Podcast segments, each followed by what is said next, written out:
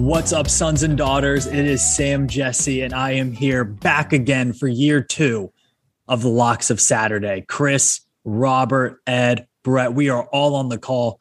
Guys, last year, Las Vegas made more money on college football gambling than it had since they started taking stats for that kind of stuff. They had us in the first half. They're not going to have us in the second half. Guys, how are we feeling about the twenty twenty-one college football season? It's finally here. We are back, baby. Fans, beers, tailgating, it's all back. So I'm feeling pretty good about twenty twenty-one compared to twenty twenty. Yeah, we are less than a month away from kickoff. We are about three weeks away as of tonight, August eleventh, when we are recording.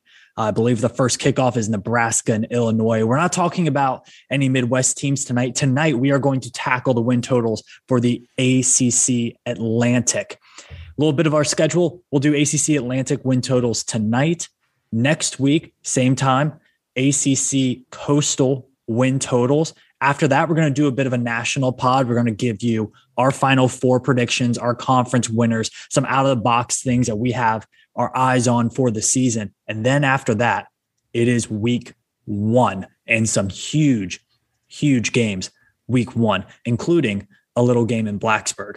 So, guys, are you ready to get started? Born ready.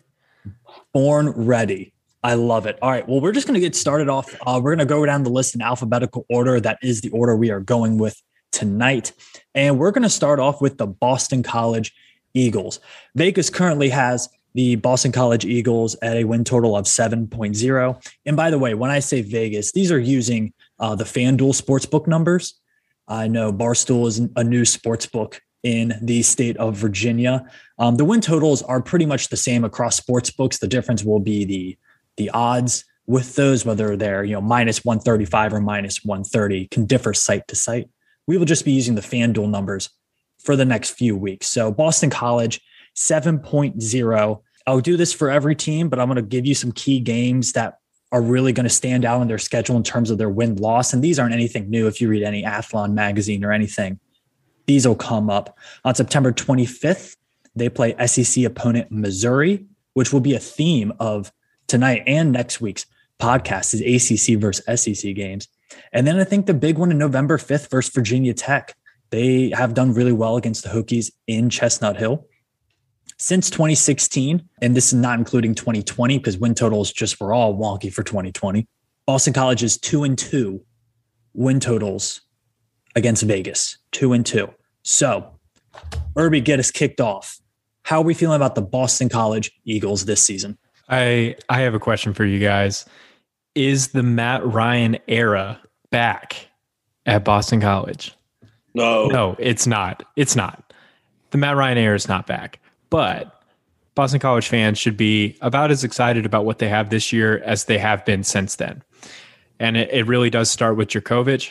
I mean, he is an all-A C C quarterback level talent. He is one of the best quarterbacks in the conference. He has a big arm.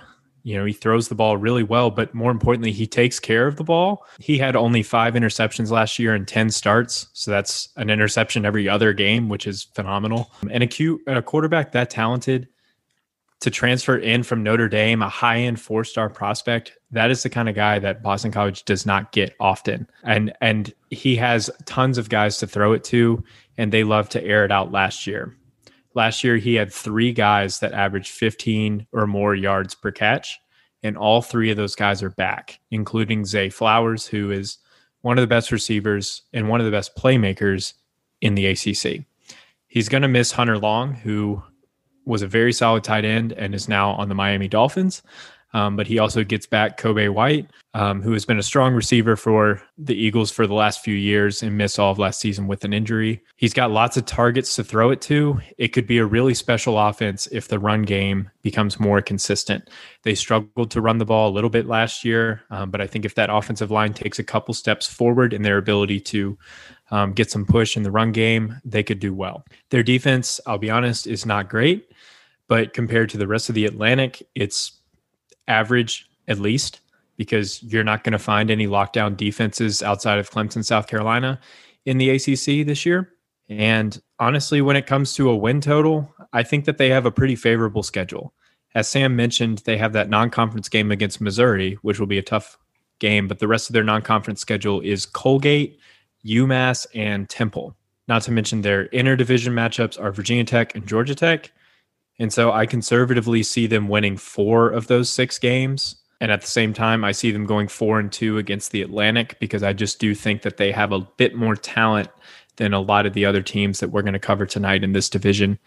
And last but not least is Jeff Hafley. I mean, he is a great, great young coach. Um, he's one of the best coaches in the A C C. And I will always believe that Boston College will be trending in the right direction as long as he is there. The question being, how long can they keep him there? Because I'm sure demand and, more importantly, money will come as much as Boston College continues to succeed. So long story short, I think the over hits here, but with the line being seven point oh, I think there's also a decent chance for a push. So at the very least, you get your money back. I think that Boston College winning six or fewer games is pretty unlikely. I mean, just keep it short and sweet. I think it comes down to scheduling. I mean, up until the Clemson game, I mean, they have Colgate, UMass, Temple, I mean, and Missouri going into Clemson on October second. Very well could be four and oh going into that game. Maybe Kyle Kennedy goes to Clemson for that game. Who knows? Big game but for them. But uh, easily four and oh to that game. Uh, then they follow with N C State, Louisville, Syracuse. I think they win two out of those three, no problem. That already puts them at that already puts them at six. Um, then they go. Then they finish out with Georgia Tech, Virginia, Virginia Tech, Georgia Tech, Florida State, and Wake Forest. Easily get, I think, two out of four of those. That puts them at eight. And you're already at the over. So, I mean, I think it's pretty safe to say this team's more than capable of getting to eight wins, um, especially when it comes down to quarterback plays, always a major piece in college football, more than almost in more than in, in the N F L especially. I would say definitely coming down to a consistently good quarterback, especially in a, t- in a conference that's going to be, like Irby said, with not too many lockdown defenses that are outside of Clemson. Um, I think Jerkovic has some weapons, and he's going to be able to protect the ball, and I think he's going to be able to lead them to at least seven wins, and I'm thinking they're at least going to get eight.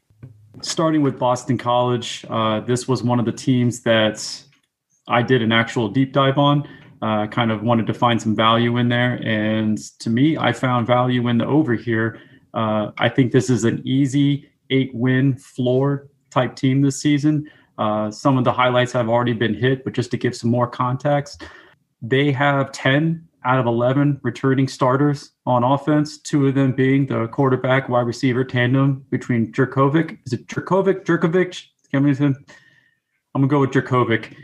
I don't I think know. That's right. hey, I, I honestly a, don't know. I have heard both. I need a pronunciation guide here. The uh, the E C versus the I C. I'm a big N B A guy, so I think of Doncic and, and uh, Jokic and stuff, so I get caught up in that. But Um, nevertheless, um, the quarterback wide receiver kind of elite tandem, you know, alone, they don't really meet that criteria, but together, I think they do. I think this is the second best wide receiver quarterback tandem in the A C C behind, obviously, what I think is going to be D J and Justin Ross in Clemson.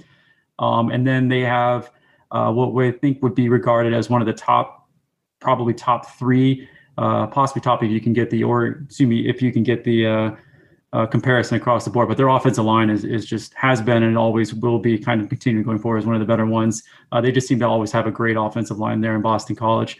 Uh, so that just raises the floor of the offense to really carry the defense. And uh, you mentioned that they weren't good last year, but the year before that, Adazio's last year, they were, I believe, uh, one hundred first in overall defense. Uh, that improved to sixtieth. The big reason for that to me, and it's not like they influx the team with a whole new wave of talent. Um, I just think that's the Jeff Hafley effect, his N F L secondary pedigree coming in uh, from Ohio State as well. And I think that trend continues. I, I think the floor of the defense raises a little bit higher. Um, and so when you have a really productive offense, uh, you have a increasingly higher floor on defense. And then the last big part of this is the schedule. Um, now, you mentioned Colgate and UMass, but they have six additional sub five hundred teams from twenty twenty on their schedule, one of those being Virginia Tech, of which Sam mentioned earlier. Virginia Tech doesn't play well in Chestnut Hill. That game also being on Friday night, which will undoubtedly be the red bandana game, which is always one where it's a, if there ever is a worse atmosphere to play, it's a Friday, cold night, B C, red bandana game. So that's one I have circled as a as a watch out game for, for Virginia Tech next season. So all of those elements together, um, I think seven wins is an easy clear for this program, and I would definitely take the value of the over in this one. Yeah, Ed, what are you feeling on this one? Because we're hearing a lot about the offense, and the defense was very, very bad for Boston College last year. Yeah, I'll be pretty short and sweet here, but while the defense was bad, you'd have to think that they would improve, even if it's, you know, by a marginal amount. They improve a little bit with their um, experience at quarterback and the good weapons on the outside. I think um, this is definitely an over seven win team, um, primarily because of the four to start out. I think they could easily be four and oh, um, and, you know, more than halfway there very quickly in this season. So I think this is an over. I always like going with experienced quarterbacks, especially when they're, um, solid, solid college quarterbacks the way uh, Jerkovich is. Yeah, it's hard to go against Jerkovich, and he definitely is an N F L talent. Um, he'll be talked about a whole lot come draft time. Um, and I think this is probably their best receiving core in recent history, definitely, maybe all time for Boston College. Uh, Zay Flowers is a phenomenal first-team All-A C C talent. I do have an issue with that rush defense, though. Especially the linebacking core, there's just not a lot of talent there, and they haven't shown the ability to stop the run. But maybe even worse for Boston College, maybe even more off-brand, they have not been able to run the football. Last season, they were one hundred eighteenth in the country in yards per game. Uh, they do not have a lot of talent in that backfield at all. And I think that came, you know, to fruition. You saw it against Virginia Tech. They would get across the fifty-yard line. They just wouldn't be able to do anything because defenses could kind of say, hey, we're just going to rush the passer and then see what happens from there. We don't have to worry about the run as much. Last season, they had they averaged four points per trip inside the forty-yard line. So they get into the opponent's forty-yard line. They're only averaging four points on those drives. That was eighty-second nationally. And as a bit of a teaser, there's some teams later on in this podcast that are a whole lot worse at that stat. I think this is a good team. I think it'll be a better team. But the schedule for me is... it is just a, a little bit much for too much of an improvement. Missouri is going to be a really tough team. You know, N C State will be better. Georgia Tech will be better. Louisville, Virginia Tech, Florida State, they're all going to be better. I have them pushing at seven and five. I think a big stretch for them is going to be kind of those last four games of the season. Virginia Tech, Georgia Tech, Florida State, and Wake Forest. Three of those four are at home. I have them going seven and five. I don't have a lot of I, I can't go for eight wins for a team that can't run the ball and can't stop the run. That's that's just me. Uh, we did get some input on this from some guys on the Locked On Boston College podcast. You can follow them on Twitter at Locked On B C. They do great content for Boston College, and there's not a whole lot of Boston College content out there. So if you're interested in something, definitely hit it up. Yeah, so here's what we got from them. They said, we think Boston College is set through for a breakthrough year. I'm quoting right now. With almost their entire offense returning and courting the quarterback, their offense could be special. The defense is the big question mark. They need to improve, especially on third down. However, with Jeff Hafley in command, the future looks bright for the Eagles. I've said it multiple times on the pod. I have Boston College winning nine games and a bowl with a top twenty-five finish for the first time since two thousand seven. That is a bit lofty. That sounds like a Boston sports fan if I've ever heard one, but you can kind of see where he's coming from. You have a really good head coach. You have a good quarterback, um, and a somewhat manageable schedule down the stretch. So that's what they're saying in Chestnut Hill. Any any thoughts on that? Uh, Chris, I know you have some thoughts on that. When I first read that, my uh, my, my first suspicion was um, that Jeff Hafley wrote that. I, I don't know if he also runs the Locked On podcast for, for Boston College, but um, he might. It might be his recruiting tool. I'm just going to start a podcast as as my pseudonym. He's doing that really well. Jeff Hafley's burner.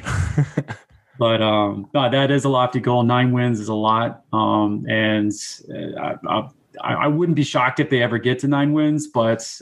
Since it was two thousand seven, that was when they had a quarterback. Some of us might remember him. His name was Matt Ryan.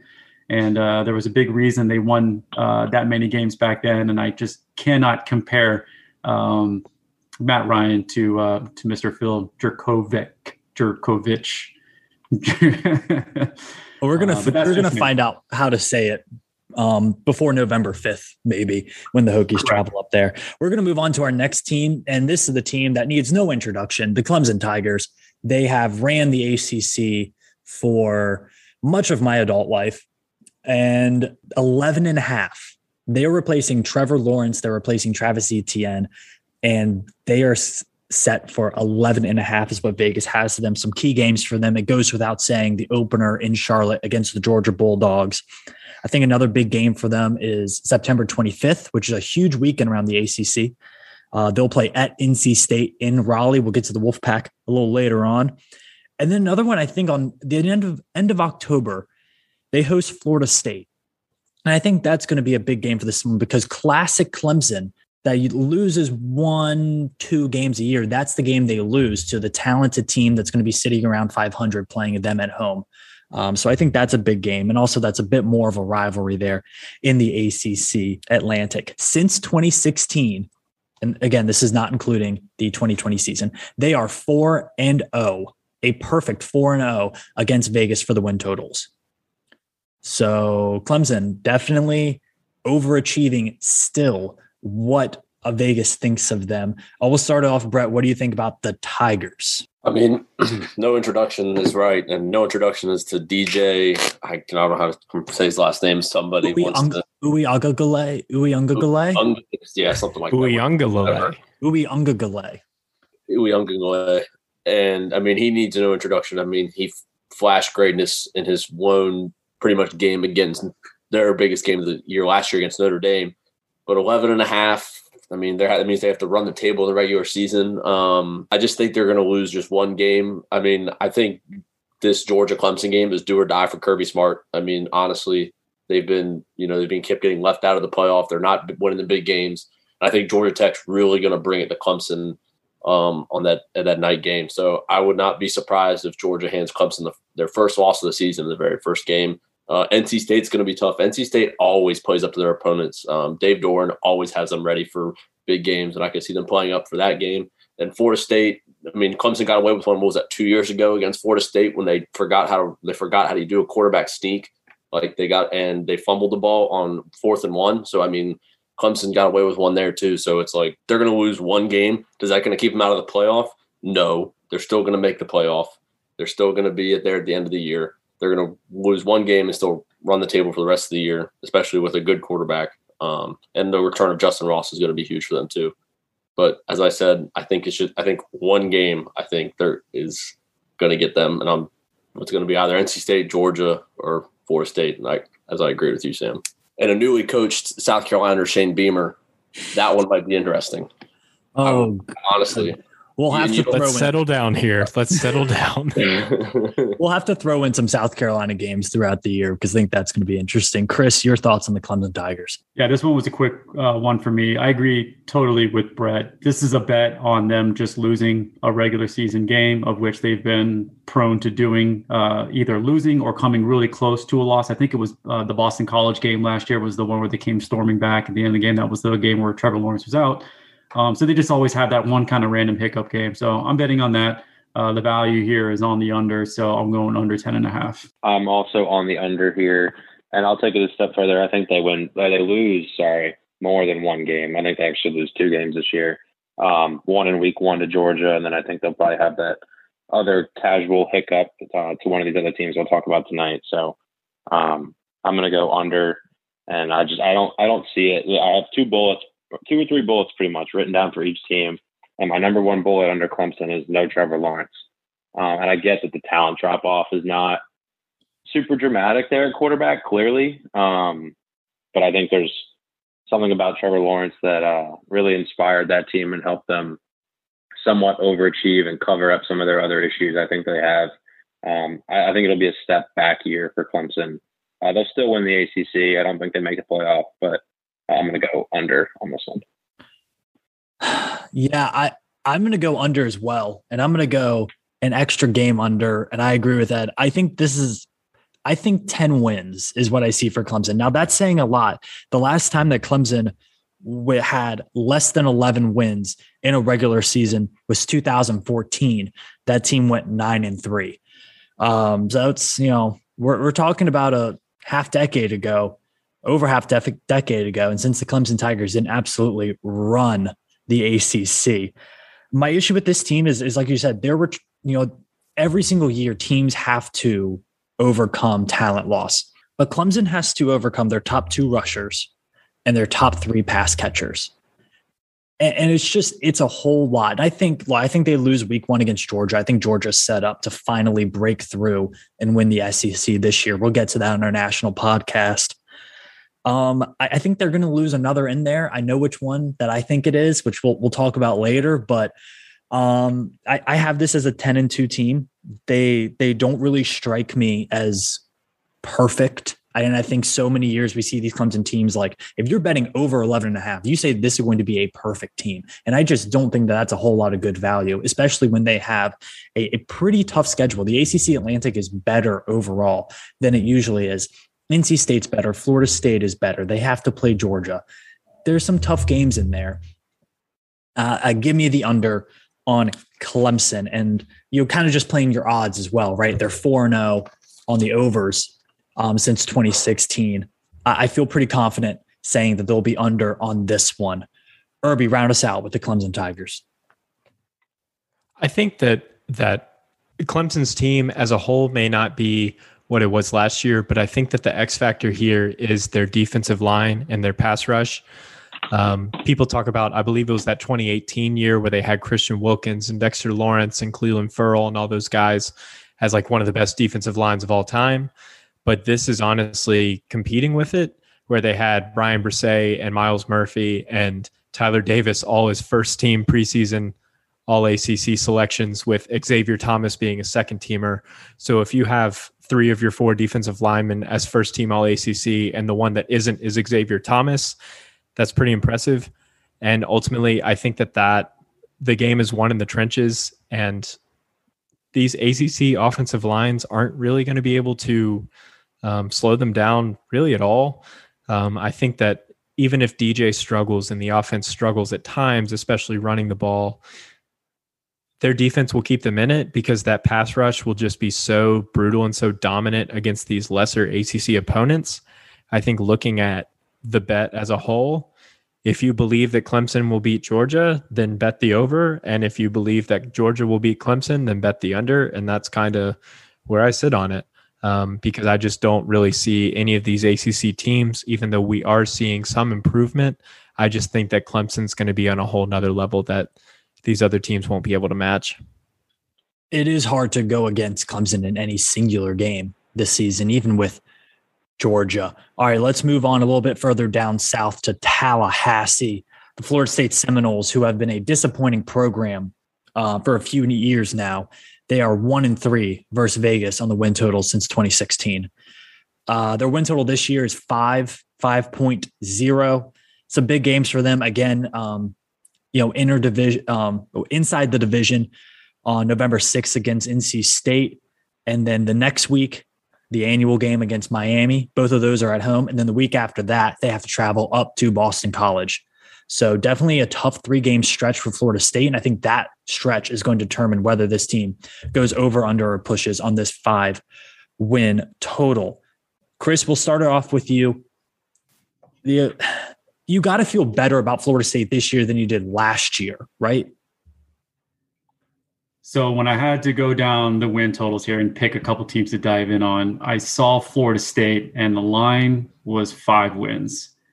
And my immediate thought was that is just way too low. That is a discount for this team. And I'm not only going to say that they go above that, but um, I am sticking my neck out this year. Florida State is my rebound team.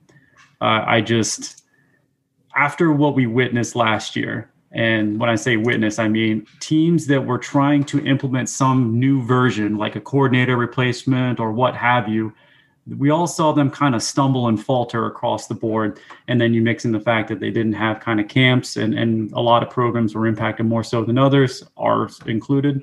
Um, that led to a lot of, um, I would say, disruption in what happened last year. Florida State had that across the board, head coach, coordinators, everything. And I just don't see that happening this year with the stability they now have, full off season. They have great coordinators and great track records across the board for everybody.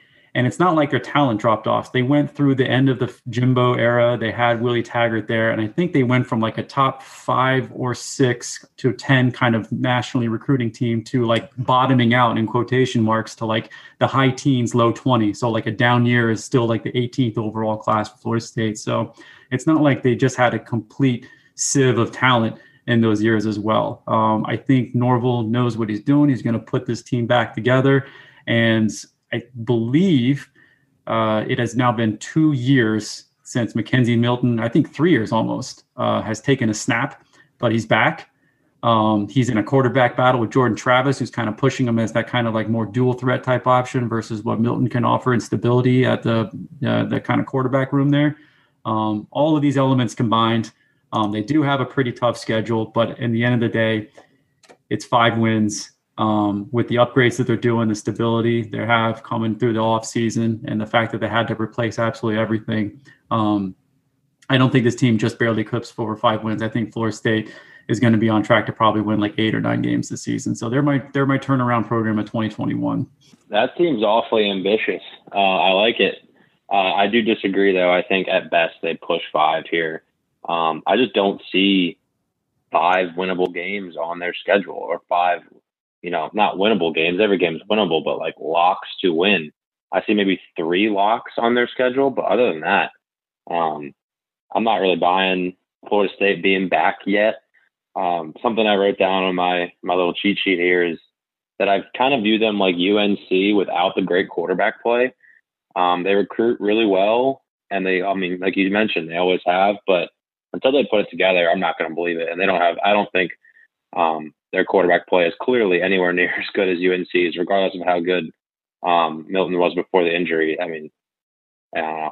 I'll have to, I'll have to see it to believe it. I'm going to go with the under here, and at best a push for Florida State. You know, I, I think for me, five is a little bit low on the win total. I would have expected this at least at like a five and a half, because you look at some of their toss-up games, they they do have a lot. I think you could circle Wake Forest, Louisville, Um, heck, even N C State and Boston College, you could kind of circle those as top um, toss-up games just because of the talent that Florida State has. I have them going six and six on the season and finally making it back to a bowl. So that would be the over. Um, I don't have a huge amount of confidence in it. I do think it depends on the quarterback. Look, Mackenzie Milton was a stud at Central Florida when he was healthy, but he hasn't been healthy in years. I mean, he's coming back from probably as gruesome of an injury that you can come back from in the game of football. So, but we don't even know if he's going to be the quarterback one. Jordan Travis last year led this team in passing, and he led in rushing, and he led him rushing by a good margin, one hundred fifty-eight yards. He led the team in rushing. So he's a really good athletic player who could maybe be an X factor for them. I, I'm not sure this is a breakout year for Florida State. Um, I think they will struggle down the stretch because they just haven't really develop de- depth at that program with the younger players. They have a younger offensive line, and their defenses, I mean, their defense was god awful last year. God awful. one hundred seventh in the nation in total defense last season. Florida State, that is. one hundred seventh in the nation. Um, we talked about the drives, points per drive inside the opponent's forty-yard line. Uh, Florida State was one hundred one in the nation in that category, only getting three point seven points per drive inside the forty-yard line. So there's not a whole lot looking up for this team to tell you it's anything different, except for the coaches and coordinators have another year to work with these guys. They have another year to develop. I think that's worth a few few notches in the win column, and they do have some pretty easy games. Uh, they should handle Jacksonville State, although they have struggled. Um, I believe they almost lost to, did they lose that game to Louisiana Monroe and Cam Newton's brother? I forget. I think they played them two years and lost one and barely won the other. Yeah. And then there was like a game against South Alabama. So, I mean, it's, they're all over the place. So, but they also have UMass. That should be a win. Jacksonville State should be a win. Syracuse should be a win. Like you, you can make it happen with the amount of toss up games, but yeah, I have Florida State going over. Um, but just by a game, maybe two games. Uh, Irby, your your thoughts on the Noles? I do think that I actually agree with Ed a bit more. Uh, I believe that their schedule is maybe a little too tough. I think that if you look at their non-conference slash interdivision matchups, like, yes, they play Jacksonville State, but they have to play Florida and Notre Dame, plus their two interdivision matchups are U N C and Miami. That's pretty brutal. Um, and I just think that there are too many programs in the Atlantic Division. You look at N C State and Wake Forest and Boston College that have like some positive momentum to them, um, that I just don't see them going. I don't see them winning six games. Like, I think going five hundred is a lot to ask for Florida State at this stage. So I see the under hitting and at the very worst, a push. So I stared at this for a long time. I really did, because Florida State's always been that team. You know, that seems like they always give people trouble no matter what. But last year was just an abomination of what Florida State football used to be. But granted, it's under a coaching change. And to me, twenty twenty, it's so, it was it was easy to judge the really good teams because they're really good for a reason and they won't waver. But these middle-of-the-pack teams, Virginia Tech included, last year was hard to gauge really what they were capable of. I mean, Florida State basically beat the best U N C team there's been since the nineties, or Marquise Lee, I guess, maybe eight years ago, with pretty much no offense and pretty much no defense. And they ended up beating U N C last year. So when I see that, I'm like, okay, this team's got something. I mean, they have a lot coming back. This is my thing is Mackenzie Milton. This is the first, I guess, proven quarterback Florida State has had in a long time. I, I can't remember the last time that they had a consistent Q B or somebody that had some proven stats. And from what I was reading and from my research, apparently he had a great spring game. People are really excited about him. They said he looks great. Not quite the same player he was, but let's not forget, he was a Heisman contender preseason before his injury. So, I mean, that's pretty – I mean, to have a guy come in and hopefully lead your team, that's can't really ask for much more.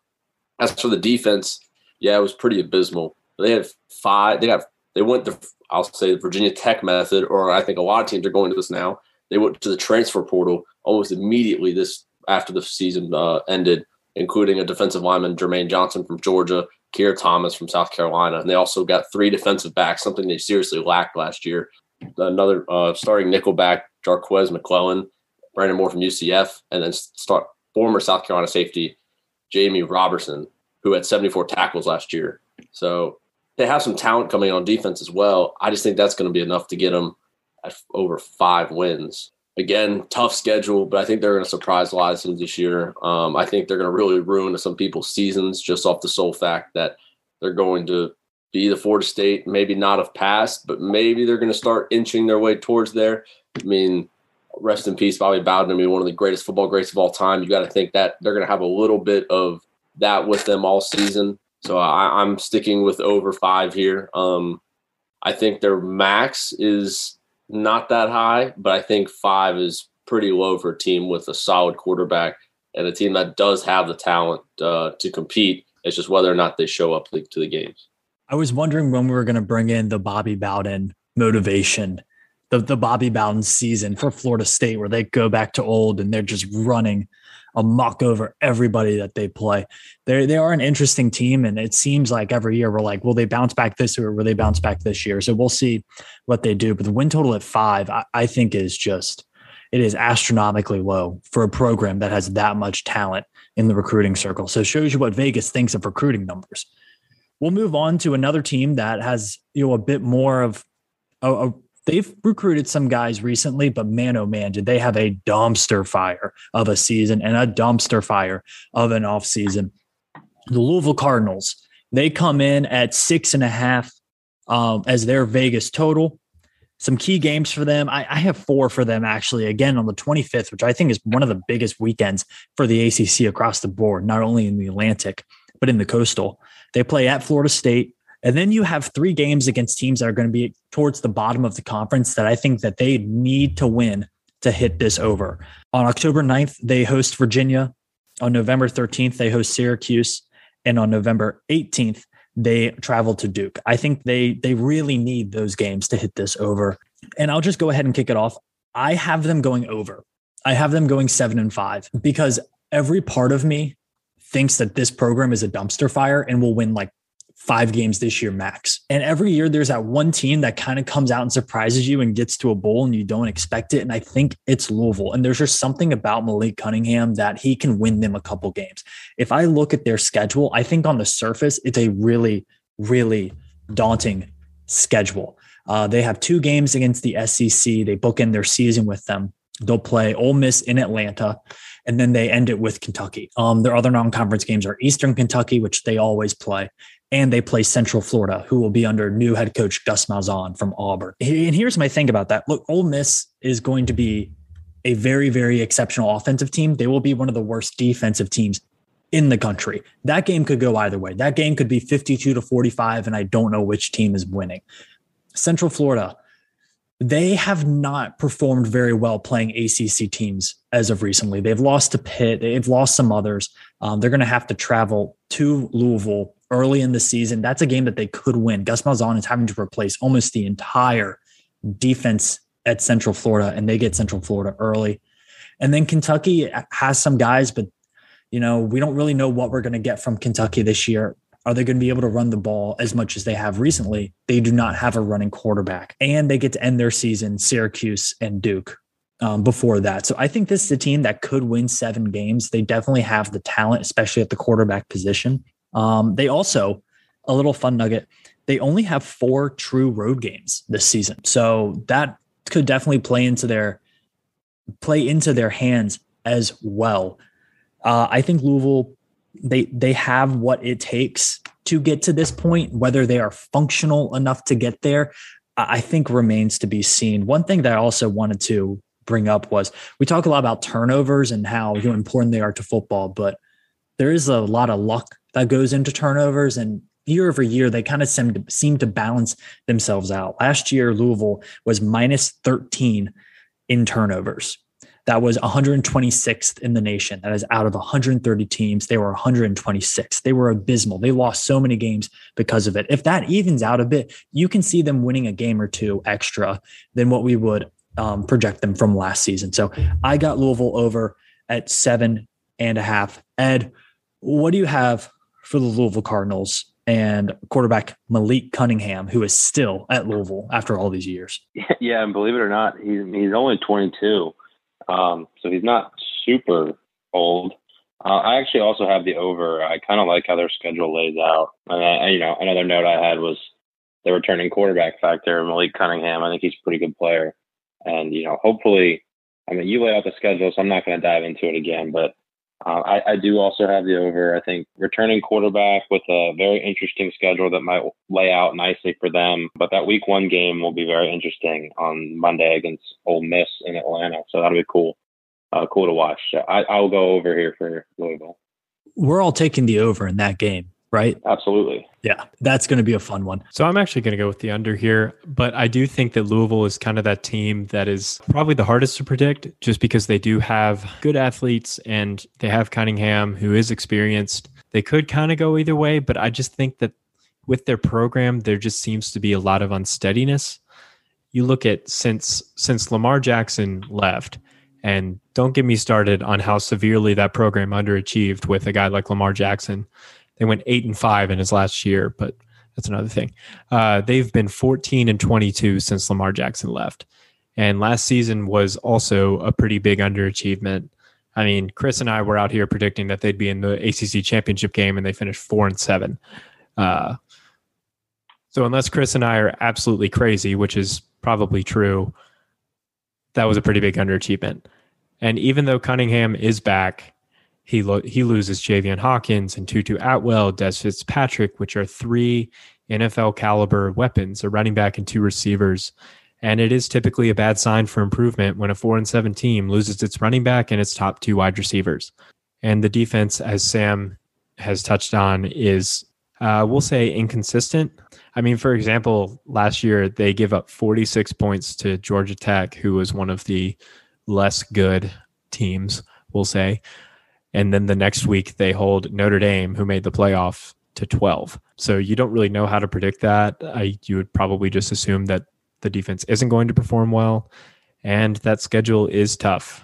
You know, you play Ole Miss, Eastern Kentucky, U C F, and Kentucky, and that's That's two S E C opponents plus one of the, I don't know, two best group of five programs out there right now. You start at Ole Miss, host Eastern Kentucky and U C F, then you play at Florida State and at Wake.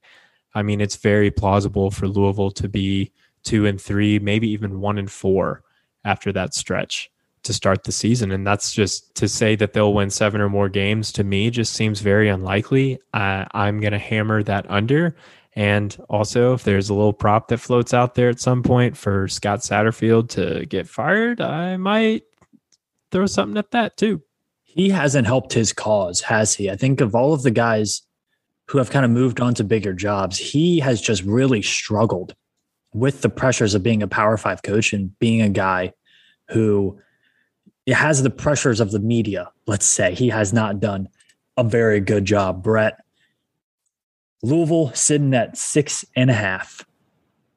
Yeah, Robert definitely kind of nailed it on the head. What I was going to say is, I mean, they lost three of their best offensive players behind Malik Cunningham, who also really, Malik Cunningham, everybody's like, oh my gosh, it's the next Lamar Jackson. Oh my gosh, this guy's legit. And he, granted, he got injured, but from before he was injured, I still didn't see a whole lot, enough for me, especially for him to lead on his own, which he's going to have to do this year on top of a really bad defense. I'm going to have to go with the under here for all the reasons, honestly, that Robert said. And uh, starting off with a butt kicking to Lane Kiffin, which is probably going to happen, um, is not going to be a good start for Scott Satterfield. And I also think he's on the hot seat. I remember when he was hired, everybody's like, oh my gosh, Louisville's going to be the team to give Clemson problems for the next six years until he goes somewhere else. And he's really let everybody down, including me, because I rode him pretty hard. Um, and I was also one of the people that rode Louisville really hard last year in hammering the over, and they were abysmal. Granted, I'm still a big proponent of twenty twenty. It was really hard to gauge some of these middle-tier teams last year, but losing all that talent, uh, Malik Cunningham not showing me what's going on, and Scott Satterfield, honestly, not really sure where his direction is going with the program, kind of leads me to believe that they're not going to get to seven wins and not even close. I actually have them finishing towards the bottom half of the uh, conference, which we'll talk about later. I think they're going to be a really interesting case study about how tough twenty twenty was for programs in general. We talked about Florida State. Um, next week, we'll get to Virginia Tech and what they had to do, bringing on Justin Hamilton, along with a lot of young defensive players. But Louisville's just one of those teams that just seemed out of sorts the whole season. They didn't seem well coached. They didn't seem like they had real identity to them. It looked like they wanted Lamar Jackson just to go out there and yeah. play football for they him. They never looked ready. And a team that no. never looked ready always concerns me, even in a season like last year where you didn't know how ready you're going to be, you know, until twenty-four hours before the game, which I understand. I mean, every team went through it, but again, every team went through it, and Louisville just looked, especially against Virginia Tech, they looked out of sorts, especially defensively. But then they went and held like then they went and held Notre Dame to twelve points. So who knows? But yeah, I'm still hammering the under. I think for me, that's probably the toughest team in the Atlantic to to gauge. Definitely, I don't know how how y'all feel, Chris.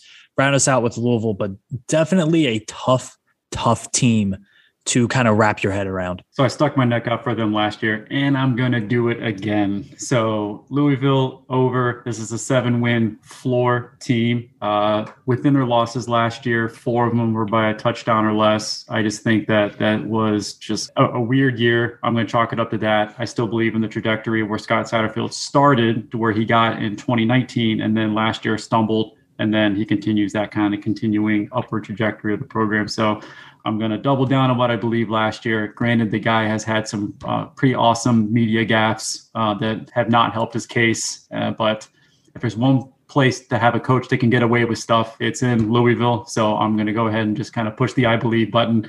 And uh, I think they continue to improve. This is a seven-win team, at least. So, over. So, we're going to look back on this in about five weeks and say, oof, oof, someone did not learn from their mistakes as they give up seventy-five points to Ole Miss in Atlanta. Um, Irby, you did say that was like a true, that was at Ole Miss. That's basically going to be at Ole Miss. I mean, that stadium's probably going to be eighty percent Ole Miss people. So, uh, that, although they only have four true road games, you could pretty much say five. It'll be mostly Um, powder blue and red there in Atlanta. Let's move on to the next team. And I think this is the team that I am most excited about tonight. The N C State Wolfpack They are sitting at a whopping six and a half for Vegas, six and a half for this team. I, I could go on and on about this. I will go on and on about this. Robert, you you start us off with it. What do you got? Yeah, I mean, I this is probably the most obvious bet we have here. Six and a half is is ridiculously low. I mean, much like Boston College, I'm very bullish on N C State. I think that it comes down to Devin Leary coming back from his injury. And when he was in the lineup for N C State, their offense was just so balanced. And it was it was one of the best offenses in the con- conference. Because, I mean, they have two very, very, very good running backs. Um, and then you add on Leary, who can make plays with his arm, which is something that Bailey Hawkman struggled with. This is going to be one of the best offenses in the conference. And they have a pretty favorable non-conference schedule as well. And I think that this gets them pretty far over six and a half wins. Yeah. I mean, look, this is my lock it in. This is my first lock it in bet of the year. I'm pushing the button. I'm locking it in over six and a half. Easy. Uh, just some notes about North Carolina State. Um, they do have some tough games. They traveled for a true road game. They do go to Starkville, Mississippi and play Mississippi State in week two. Um, they also have a game at Florida State. And as always, to end the season, they will host the North Carolina Tar, Tar Heels. So they do have some tough games in the schedule. Since twenty sixteen, the Tar, the uh, excuse me, the Wolfpack are two, one and one against the win totals for Vegas, two, one and one. And I think they're about to make it three, one and one. This team has potential to be really, really good. They return nineteen starters. Um, you could honestly say twenty because they do have a two-headed monster running back, like Robert alluded to, in Zonovan Bam Knight and Ricky Person Junior Probably the two best running backs, um, running back tandem in the A C C, in my opinion. Um, they also are boasting one of the best linebacker cores. They do have all A C C linebacker Peyton Wilson, who led the A C C in tackles last season. He's joined with Drake Thomas and Isaiah Moore, and those guys are phenomenal. This team really came along last season. We saw them play Virginia Tech to start the season, and they didn't look crisp. They didn't look good. And then towards the end of the season, they were a completely different team. One reason they started bad was turnovers. They just had awful turnover luck. Last year, uh, they were their projected turnover margin was actually um, basically even at zero point two plus zero point two, which would have been sixty-first in the country. Their actual turnover margin was minus seven, which is one hundred twelfth in the country. So this is the team that, you know, statistically very unlucky in the turnover. If that turns, this team could win a whole lot of games. I have them going nine and three on the season. I have them finishing second in the Atlantic. My losses for them are Miami, Florida State, and North Carolina. I, I think they're going to trip up in some areas, but I think this is a team that could pull an upset. And I think they are finally, finally, finally going to beat Clemson in Raleigh. That's that's my take. Nine and three on the year. I'm going bullish on the Wolfpack. Yeah, Sam, uh, I totally agree with you. And your Clemson pick, I love it. Uh, seems like always a night game at N C State always gave people trouble. It used to be Florida State. Remember, every time Florida State showed up at Raleigh on a night game when they were back, especially in the mid two thousands, early twenty tens, it seemed like always won. And I think this is the year N C State's going to finally get over the top. Really, N C State's only big problem last year was their run was their uh, run defense. I mean, they gave up three hundred six, three hundred fourteen to Tech, three twenty-six to U N C, and two eighty-eight to Kentucky. But they also were top fifteen in the country in sacks and top thirty in interceptions, ten, which also leads to what you were talking about, how their turnover margin was so bad. They can control the ball on the offense. I think this team is really dangerous. Uh, six and a half, I'm not going to say free money. Uh, I don't think Robert's going to say free money ever again after how many times he got burned last year. But I think this is a really, really strong case for a team to win at least seven games. I really like nine and three. I think my three losses are going to be Miami. Um, I, I want to pick Clemson. I can't lock it in that they're going to be Clemson, but I'm going to say Miami, Clemson, and I don't know. It's it's really hard to pick a third one for me. I mean, it's, it's either going to be Florida State or U N C. I think they're going to beat Florida State, but I also think they can beat U N C. I really think that that game for N C State is going to be huge. Has huge recruiting. Uh, has huge recruiting. What's the word I'm looking for? I guess weight on it just because N C State's finally seems like they're getting their feet wet in the state of North Carolina again. And with U N C, you know, trying to take over the state, and if they can win that game, I think it's going to be a real problem for U N C and especially the Atlantic in the future. Uh, Dave Doran's a great coach. I think Virginia, when they played Virginia Tech the first game of last year, the first game of twenty twenty, again, I've said it every game, every team this podcast, it was hard to gauge. Like you said, they improved every single game. Um, I'm really liking the Wolfpack this year, so I'm going with nine and three, and I have them also in second in the Atlantic this year. I agree with all the above. Um, I actually think that when most people are talking about Mississippi State as one of their non-conference games, I think Mississippi State now under Mike Leach is, is pretty pillowy soft in terms of a, a tough road opponent. So I actually think they win all their non-conference games. It, enough said about, you know, Leary, Knight, their linebackers, their defense. Um, I do want to bring up the fact that I do believe they have one of the best offensive lines in the A C C. Uh, so I do think that equates to them just being super efficient on offense all year long, extending drives, just uh, doing what they need to do to be able to be competent uh, at kind of what you need to do to win on the road, which is just kind of getting those like third down, kind of like third and threes, third and fours to just uh, be a pain and, and keep the other opposing defense on the field. So they're, they're, they're in a good position. And my hot take on this one is I think they're the best football team in North Carolina. So I'm going to, I'm going to pick N C State, ride or die. I think they, they end up better on the season than U N C. So there's my hot take. Over. Agreed. Agreed. You all I, zig and I will zag. I disagree. I don't I don't see it, man. Look at their schedule. Ed, we were this close State. to being an N C State podcast. nope, nope, not allowing it, man. At N C State for a program, or at Mississippi State for a program like N C State. But look at that S E C environment, man. It's a little bit different down there. Uh, Clemson, at Boston College, at Miami, at Florida State. There's some tough games on this schedule. I'm surprised you guys are handing them this easy over like that, not to mention North Carolina and Louisville. So I don't know. I, it's possible, but I don't see it. I'm going to go with the under. I, I would just like to point out that after Chris fired off that flaming hot take, he chugged the rest of his beer. So do with that what you will. I am actually, now I'm not so sure about my bullish N C State take now that everyone's on board. That's usually not how it works out. Dang. You know, I will say, though, we are not alone in the N C State take. There's a lot of people, you know, around A C C football that see kind of what's happening with N C State, and they see the talent that they have on that roster and think that they could have a really, really special season. I talked with the guys at the Red White Pod. Uh, you can follow them on Twitter at Red White Podcast. Uh, they do an amazing job covering. They do an amazing job covering N C State athletics, and they're really active on Twitter. So hit them up. I asked him, "Hey, is N C State a seven-win or more team?" He said, "Without a doubt, yes." Is this Dave Doran's best team? He wrote an article on it. And he said, "Yeah, this is probably his best team that he's had at N C State. There are some questions. Secondary, secondary needs to take a bigger, a bigger stride. Does the offensive line have enough depth if someone get injured?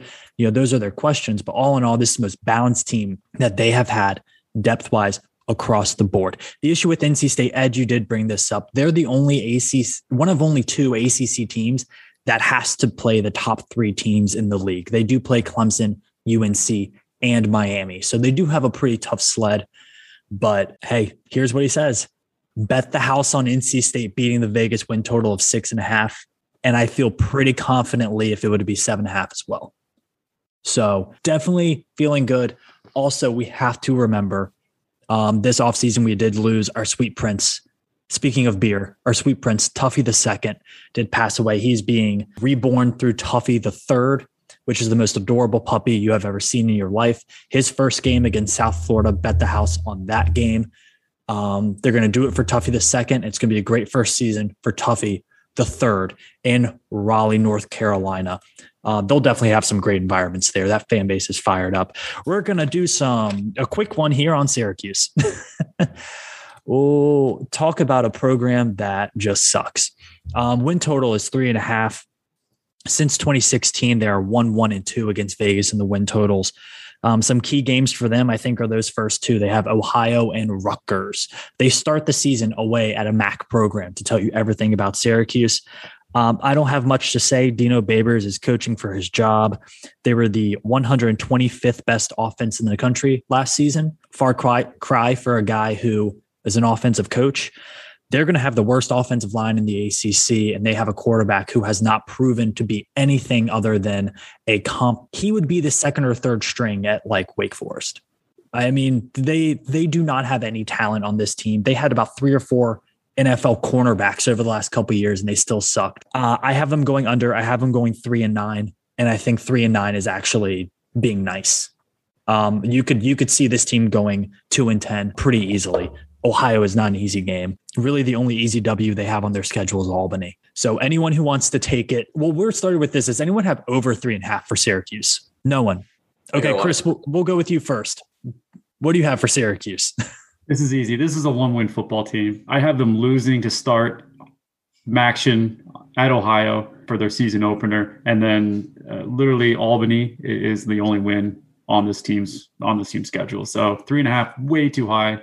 Uh, when I first looked at the slate of all the different over-unders, um, the two that stood out to me, we talked about before, uh, with Florida State being way low at five. This one was too high at three and a half. So Syracuse, bad football team. Dino Babers probably first coach fired this season. Um, it's it's it's going to end poorly. One win. Uh, yeah, they're going to win zero A C C games, and I will uh, change to this question. Over under four and a half games played before Dino Babers is fired. I think they're going to keep him through the season. I don't think there's a guy. I, I don't think they care enough about football to fire anybody midseason. Yeah, I, I I agree with Sam. But if there was a spot to fire them, I mean, it's going to be it's going to be after. I think it'd be after the Florida State game going in. Uh, there'll be what would say probably one in three going to the game, assuming they don't beat Ohio. If you can't tell, I'm also going under here. I think Rutgers is going to blow the doors off Syracuse. It's something I th- never thought I'd say, but Greg Schiano has that program rolling right now. So, I mean, I don't know if he's putting money in McDonald's bags or what, but he's got them on fire. And Liberty, Mal- Malik Willis is going to absolutely shred shred Syracuse. I mean, it's going to be really ugly. And honestly, I was a, when Dino Babers was hired there, I was a huge Syracuse proponent. I mean, I loved how they were playing. I mean, let's not forget, it it was in it was within the last half decade, well, within the last five years, Syracuse beat Clemson. I mean, and look where they are now. I mean, it's kind of sad to see how what happened. Nobody knows really what happened. Honest, I don't know how it happened, how they got so bad so fast. I mean, I guess they're running the coattails of probably the greatest quarterback in Syracuse history behind Donovan McNabb. So maybe that could be it, but yeah, I'm going under here. I honestly see them winning one, maybe two games. Anything else on the Syracuse Orange? I'm Other... pretty sure Dino Babers' agent is already on the phone looking for coordinator jobs, so that's all I got to say. Yep. Yep. And he doesn't have a whole lot to go on. Again, one hundred twenty-fifth in the nation offensively last season. We're going to round it out with another tough, tough team to pick, the Wake Forest Demon Deacons. Wake Forest win total is at six and a half. Their crossover game, they they do play at Virginia for one of their crossover games, and that's usually a close game when those two play. Um, since twenty sixteen, they are three oh and one on the uh, overs, on the win totals. This is a team that has consistently made bowls, and that's a whole lot to say at Wake Forest. It's a good team. They have had some injury issues this offseason. And to be honest, this is the team that I, for my notes, I have a whole page on Wake Forest. Why? I, I'm not quite sure, but they they had a lot go on this offseason. So they have two massive injuries. Lost Donovan Green, the wide receiver, who's the top recruit in Wake Forest history and was going to be part of a really good Wake Forest wide receiver crew, mostly in part because of Green. He will be out for the season, as well as starting right tackle Javionte Nash. Those are two huge losses. And you look at a program like Wake Forest, they don't have the depth to replace those star players. They just don't. So you're bringing in two guys that are going to be, you know, far less in caliber of player than you are replacing. That's going to be really big losses for them. Uh, you know, they return nine starters across the line of scrimmage in the front seven, which I think is going to be a huge get for them. But uh, they do lose Carlos Basham Junior And I think that's, again, just another big talent gap that they cannot replace. I would expect some regression in the turnovers. They were plus ten last year. Most of that was from Hendon Hooker. I think Hendon Hooker threw like, eight, threw like eight interceptions in that game. Yeah, I, I just don't see this team overcoming the talent losses And then you look at their you look at their non-conference schedule. They have Old Dominion and Norfolk State. Those should be two wins. They have Army. Army is not going to be um, very good this year. I expect them to win that. And then they have a non-conference game against North Carolina. Um, that is technically a non-conference game. Those two schools decided to keep that rivalry alive, playing non-conference games in that one. So if you see them going, you know, three and one in the non-conference now, you have to have them going four and four in the A C C, and I don't see it. So under Clawson, here are the A C C records. Again, this is from twenty fourteen to twenty twenty. One and seven, one and seven, three and five, four and four, three and five, four and four, three and four. Uh, I, you know, that's, he hasn't been over five hundred in his career in the A C C at Wake Forest. I don't think he gets to over it this time. I have them going six and six. It's going to be a good season for them next year. Next year's the year for Wake Forest. Next year's the year that they can have a phenomenal, phenomenal season. But this year, I'm going with the under on them. I am going to disagree strongly with you, Sam. Um, I, I'm really high on Wake Forest this year. I'm taking the over here, and I think it does start with that offense. And much like my girl, Casey Musgraves, the Demon Deacons are all right with a slow burn. And what I mean by that is that they don't have the most explosive offense in the world, but it is effective. And last season, according to Sharp College Football, it wouldn't be a Locked to Saturday podcast without us referencing Sharp College Football. Their offense ranked nationally eightieth in explosiveness, but it ranked twenty-eighth in drive efficiency. So basically, they weren't a very explosive offense, but when they had the ball, they effectively took the ball down the field and scored. And scored. Um, for reference, that would be the tenth most explosive offense in the A C C, including Notre Dame, but was the second most drive efficient, behind only Clemson. And also for reference, Virginia Tech was twenty-eighth nationally in explosiveness, but was one hundred nineteenth in drive efficiency. We'll we'll dive um, into that later. We'll we'll talk oh yeah. that through next week. Just we'll had to just had to throw that in there. um, so I mean, and and it was kind of an eye test thing too, where it was like numerous times last season you would watch Wake Forest and they would have the ball and they would just dink and dunk you over and over and over. They would just get three, four, five yards at a time and just progressively drive down the field. It wasn't pretty, but it was effective. And they scored on ninety-three percent of their red zone opportunities. ninety-three percent. That is phenomenal. And this is the brand of football that Dave Clawson, who I think is one of the best coaches in the conference, likes to play. And he has mastered that style at Wake. And I think that Wake is going to be that sneaky good team in the Atlantic this year. And it starts with Sam Hartman. And Sam Hartman doesn't have that big arm, but he manages the game well, and he has Jakari Robertson and Taylor Morin. And plus you have Christian Beal-Smith, um, and he's kind of that X factor for them in my mind. I think he's an every down back, and my hot take right now for the podcast is that I am predicting that Christian Beal-Smith will lead the A C C in rush yards this year. Um, they will not wow you on the tape. The team won't wow you on the tape, but they are painfully efficient. I do find their schedule to be a bit favorable, other than that weird non-conference thing with U N C. Playing O D U and Norfolk State and Army are all pretty winnable games.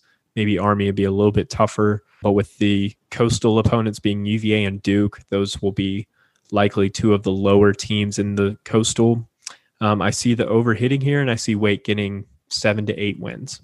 This is a tough one for me. This is probably the hardest one on the list for me, just because I'm a huge Dave Clawson fan. Um, I think he's a great coach, and Wake Forest is one of the probably if one of the hardest, if not the hardest school in the A C C to compete in, in football. Um, but I think I agree with Sam. I think six and six is right at the right where there should be around this time this year. Um, I mean, closing out the season with U N C, N C State, Clemson, and Boston College is going to be really tough for them, losing all that talent. Um, You got to think it's possible they could lose all four of those games, um, meaning they have to win six out of the other eight games. I mean, yeah, six out of the other eight. So, I mean, it's tough for me to look at looking at like that. Uh, it's tough for me to pick six games. I mean, Syracuse stinks. Army is not going to be nearly as good as they have been in the past, but I wouldn't be surprised if they shock people. I think Virginia's capable of beating them. Um, Old Dominion, I mean, they have a lot of transfers. They, I mean, they have a lot of Division One transfers coming in that are really freaking good, um, and they have a chance to, I think, shock some people this year also. Um, that'll be a tough game for them. Florida State, I think, is actually going to beat them this year. Um, I think that's one of games Louisville has to win. That Satterfield has to win in order for them to get to their win total. I think it's going to be tough for them to get more than six wins. Six wins gets them to a bowl, and they always seem to be getting to a bowl under Dave Clawson. So uh, I'm going to st- stick with my six and six prediction here. Ed and Chris, round us out on Wake Forest. I I actually have the under. Um, I, I think six wins is about right for Wake Forest. They did have four wins last year, but they kind of lost two games that were both very winnable in Duke and Florida State. So there's your six from last year, and I think in their six from this year, that'll include U V A. I think they beat U V A, which is uh, always nice to cheer for. But I'm going to go with six wins as well and the under. I'm still on the under as well. I, I think um, for all the reasons that the other under picks kind of came in, just not impressed with the overall talent level in the roster. This is a sum of all the parts kind of team that still kind of underachieves just based on the talent level, and, and it's just not enough to sustain a, a really impressive A C C record. And their late season schedule is just brutal. And I can see them losing some of their other A C C top up, toss-up games. So uh, I think this is a five-win team. We'll see what happens down there in Winston-Salem. They definitely have an interesting schedule, and the end of their season is is completely brutal. Probably the hardest in the A C C, I think, in their final four games. So that rounds us out on team-by-team predictions. Guys, moving in to our final rankings, I'll start off with mine. Just to kind of round everything out, I got Clemson going ten and two with the under. I got N C State at nine and three, given the over. Boston College in third place in the Atlantic with a push at seven and five. I actually have three teams here with at four and four in the Atlantic, and I think that speaks to kind of the parity in this division. Uh, in fourth place, I have Louisville at seven and five. They're getting the over. Florida State, I have six and six at the over. Wake Forest at six and six, having them go under that six and a half, and Syracuse rounding things out at three and nine. I have them going oh and eight in the conference and under in totality. Robert, what are your final standings for the A C C Atlantic? I have, shocker here, first place, I have Clemson. I have them going twelve and oh and eight and oh in the A C C and the over hitting. Then I have a three-way tie for second between Boston College, Wake Forest, and N C State. I have all three going eight and four with a five and three conference record, all three overs hitting. Then I have a pretty sharp drop off. I have Louisville going four and eight overall with a three and five conference record, under hitting. Florida State also going four and eight, but with a two and six record, under hitting. And then finally Syracuse, uh, zero and eight in the conference. And I don't really care what their overall record is, one and eleven, two and ten, whatever, whatever you feel like, it'll still be under. So I have Clemson going first in the conference. I mean, no shocker there. I have them at eleven and one, eight and oh. I have N C State at nine and three, uh, five and three in the conference. I pretty much have the same that Irby had, but just a few changes. I have B C, then Florida State uh, coming in at third and four. I think Florida State's going to bounce back. I think they get to eight and four with um, four and four. And then I think Wake Forest six and six. And I think they will get um, either th- – I think they'll be three and five in the conference. And then Louisville, I have them at – Four and eight with them at three and five in the conference, and then I have um, Syracuse at two and ten, zero and eight. Yeah, kind of continuing on with the uh, the trend of the picks here. Got Clemson at the top, eleven and one, still the under, uh, just with their insane win total. Uh, N C State kind of the clear kind of uh, second team, uh, kind of still on that like second level on its own, nine and three with the over. Um, then I kind of have three, four, five, B C, Florida State, Louisville, all of them over. I can see them all kind of being around like seven or eight wins. Um, and then for me, Wake and Cuse rounding it out, uh, Wake five and seven with the under, then Cuse uh, kind of being the punching bag of the Atlantic, one, one and eleven. So uh, far under on that one. Yeah, I'll just give you the bookends. Clemson at the top, Syracuse at the bottom, and a whole bunch of teams in between beating up on each other. I mean, that pretty much rounds it out. Yeah, I mean, no need to go any more in depth. Y'all handled that part. It really is just two vast extremes and then a whole bunch of um, average to above average football in, in the middle there. Well, that's what Which we love. It's kind of a summary of the whole A C C reality. So yeah, no, that's that's exactly it. That's a sum of the A C C. Some good teams at the top, some really bad teams at the bottom, and a whole bunch of mediocrity in the middle. That's going to wrap it up for the A C C Atlantic preview. Next week, we tackle the A C C Coastal. We're going to run through the other teams pretty quickly so we can spend some more time on the Hokies there at the end of it. Going to be an exciting time. For all of our picks in our um, A C C Atlantic summary, that will be up on a Twitter thread on the at Sons of Sat V T on Twitter. Again, that's at Sons of Sat V T on Twitter. We'll have everything up there this year instead of doing an article, so it should be fun. Hit us up there at Sons of Sat on Twitter. Guys, any final thoughts for tonight? Chomp, chomp, Wolfpack. Big, big Wolfpack podcast. Ed, you're going to be so left out when N C State has a great season. Or he's going to look like a genius. Well, one or the other. Yeah. I mean, I'll be looking like Clemson or I'll be looking like Syracuse. Yeah. I mean, I'm really concerned that this is going to be another Louisville sentencing where we're all going to look back on this, but I don't think so. Well, I'll make sure to, um, and bring a pack of toughies for the week where we preview the N C State Clemson game. And I'll, I'll virtually share them with all of you. I love virtual beer. It's my favorite kind of beer. It's the best kind. All right. Till next week. See you, boys. Adios. Oh, no,